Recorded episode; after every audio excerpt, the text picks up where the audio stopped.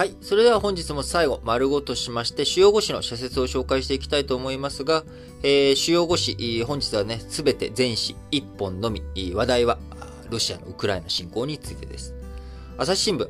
ロシアのウクライナ侵攻、秩序と民主を犯す暴挙だ。列強国が力で歯を競う旧時代に戻ってはならない。もはや特定の大国に頼れない今、力ではなくルールで律せられる国際秩序の構築を目指し、各国が共同するときだ。今回の侵攻への緊急対応はその一歩であるということで、えー、ルールで律するっていうことはね、えー、不可能だということが、あもうすでに分かってしまっているわけです。えー、ルールなんて作ってもですね、力によって踏みにじられてしまうと。なので、どういうふうにそのルールを担保する。えー、ルールをどういうふうに、えー、こう、強制力を持たせるのか。ここの部分をね、しっかりと再構築していくってことがね、えー、必要不可欠だと思います。えー、そのためにも各国、今ね、共同してロシアに対してどのような制裁、どのような痛手を負わせるということができるのか。これをね、しっかりと考えてやっていって、え、緊急対応していってほしいなと思います。毎日新聞、ロシアがウクライナ攻撃、侵略行為を強く非難する。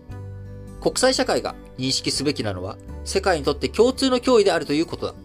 大国による露骨な暴力行為を制御できなければ、世界はどうなんだろうか。ウクライナだけの問題ではないと。まさにね、その通りですね。えー、僕が今日、丸1から他のところでも随時随時言ってることですけれども、えー、この侵略行為、許すということになってしまったらですね、歯止めが効かなくなってしまいます。え逆にただ、その一方で NATO とかが拡大解釈して動くということもですね、また制御ができなくなってしまうということにもつながりかねないので、え国際社会、どういうふうにウクライナ問題に目を向けていくのか、対応していくのかということ、えこちら今後のね、20年、30年の世界、え見ていく上で非常に大切な試金石になると思います。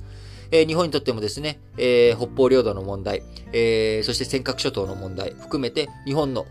周りにある問題、え、これとね、え、向き合っていく上で、今回のロシアの、え、暴挙、え、止めることができなければ、あ台湾海峡、尖閣諸島、あるいは北朝鮮の核問題、えー、ロシアのね、えー、オホーツク海を中心としたあ活動、えー、こういったもので、えー、日本が危機、危危険にさらされるということが十分にあります。えー、しっかりとですね、日本対策対応、ウクライナだけの問題ではない我がこととして、えー、接していくべきだなと思います。えー、産経新聞、えー、ロシア軍の侵攻、連戦後最大の秩序破壊だ。厳しい制裁を即座に断行せよ。帝国主義的野望に固執すれば、ウクライナ国民はもとより、ロシア国民も苦境に引きずり込むだけである。プーチン氏は直ちに兵を引くべきだ。読売新聞、ウクライナ侵略、ロシアに暴挙の代償を払わせよ。国連憲章で謳われた主権と領土の尊重や紛争の平和的解決の原則を根底から覆し、第二次世界大戦後の国際秩序を破壊するものだ。国際社会はロシアに断固たる制裁を加え、重い代償を払わせねばならないということですけれども、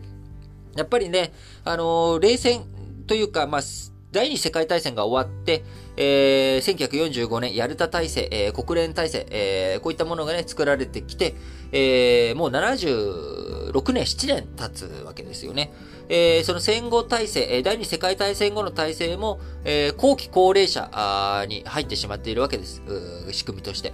えー、やっぱりその中でですね、改めて再構築していく、新しい体制を作っていく、その上でも今回のロシアの暴挙をですね、えー、一つやっぱり、あの、もう一回繰り返しますけど、試金石にして、えー、しっかりと対策対応していく。戦っていく。えー、戦うっていうのはね、えー、その殴り合う、殺し合うっていうだけじゃなく、えー、いろんな戦い方があると思います。えー、そのたた、え、ことでね、日本ができることをしっかりとやっていくべきだろうと思います。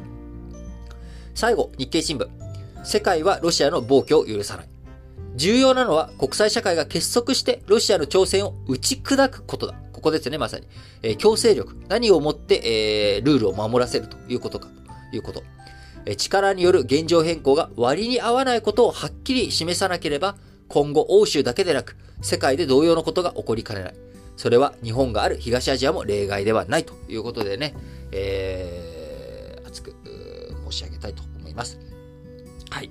えー、本当にね、この新聞解説ながら聞き、昨日たくさんの、あの、皆さんからのコメントとかメッセージいただきました。えー、ウクライナ情勢、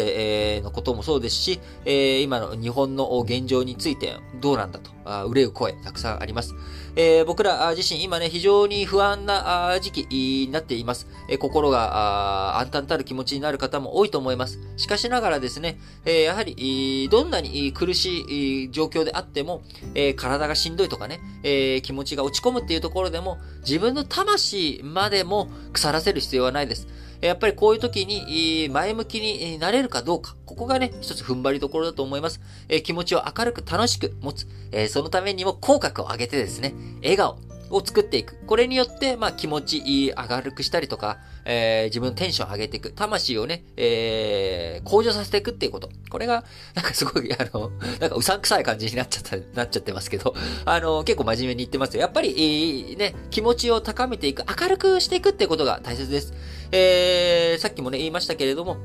こう、ウクライナにシンパシーを感じていく、共感していくってことは大切なんですけども、それで自分たちまで、えー、悲しくなっていく必要はなくて、自分たちは自分たちで元気にやっていくっていうこと、これが大切だと思います。えー、そして本日、金曜日はですね、えー、ラジ歴本体の方の配信日でもあります。えー、ラジ歴本体の方で今回、もですね、え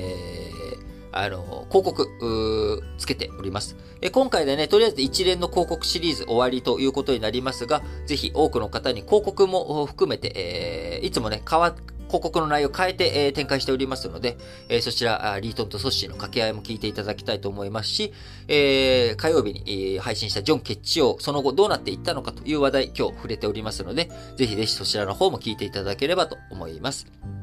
はい。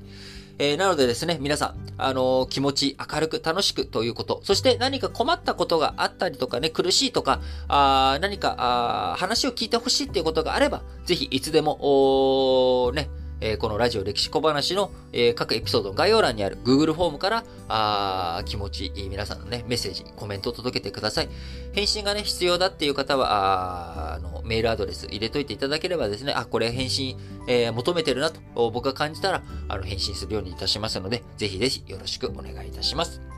はい。ということで、今日も皆さん、新聞解説、ながら聞きを聞いていただき、ありがとうございます。これからもね、一生懸命、えー、頑張っていきたいと思いますので、皆さんも一緒に頑張っていきましょう。それでは、皆さん、今日も元気に、いってらっしゃい！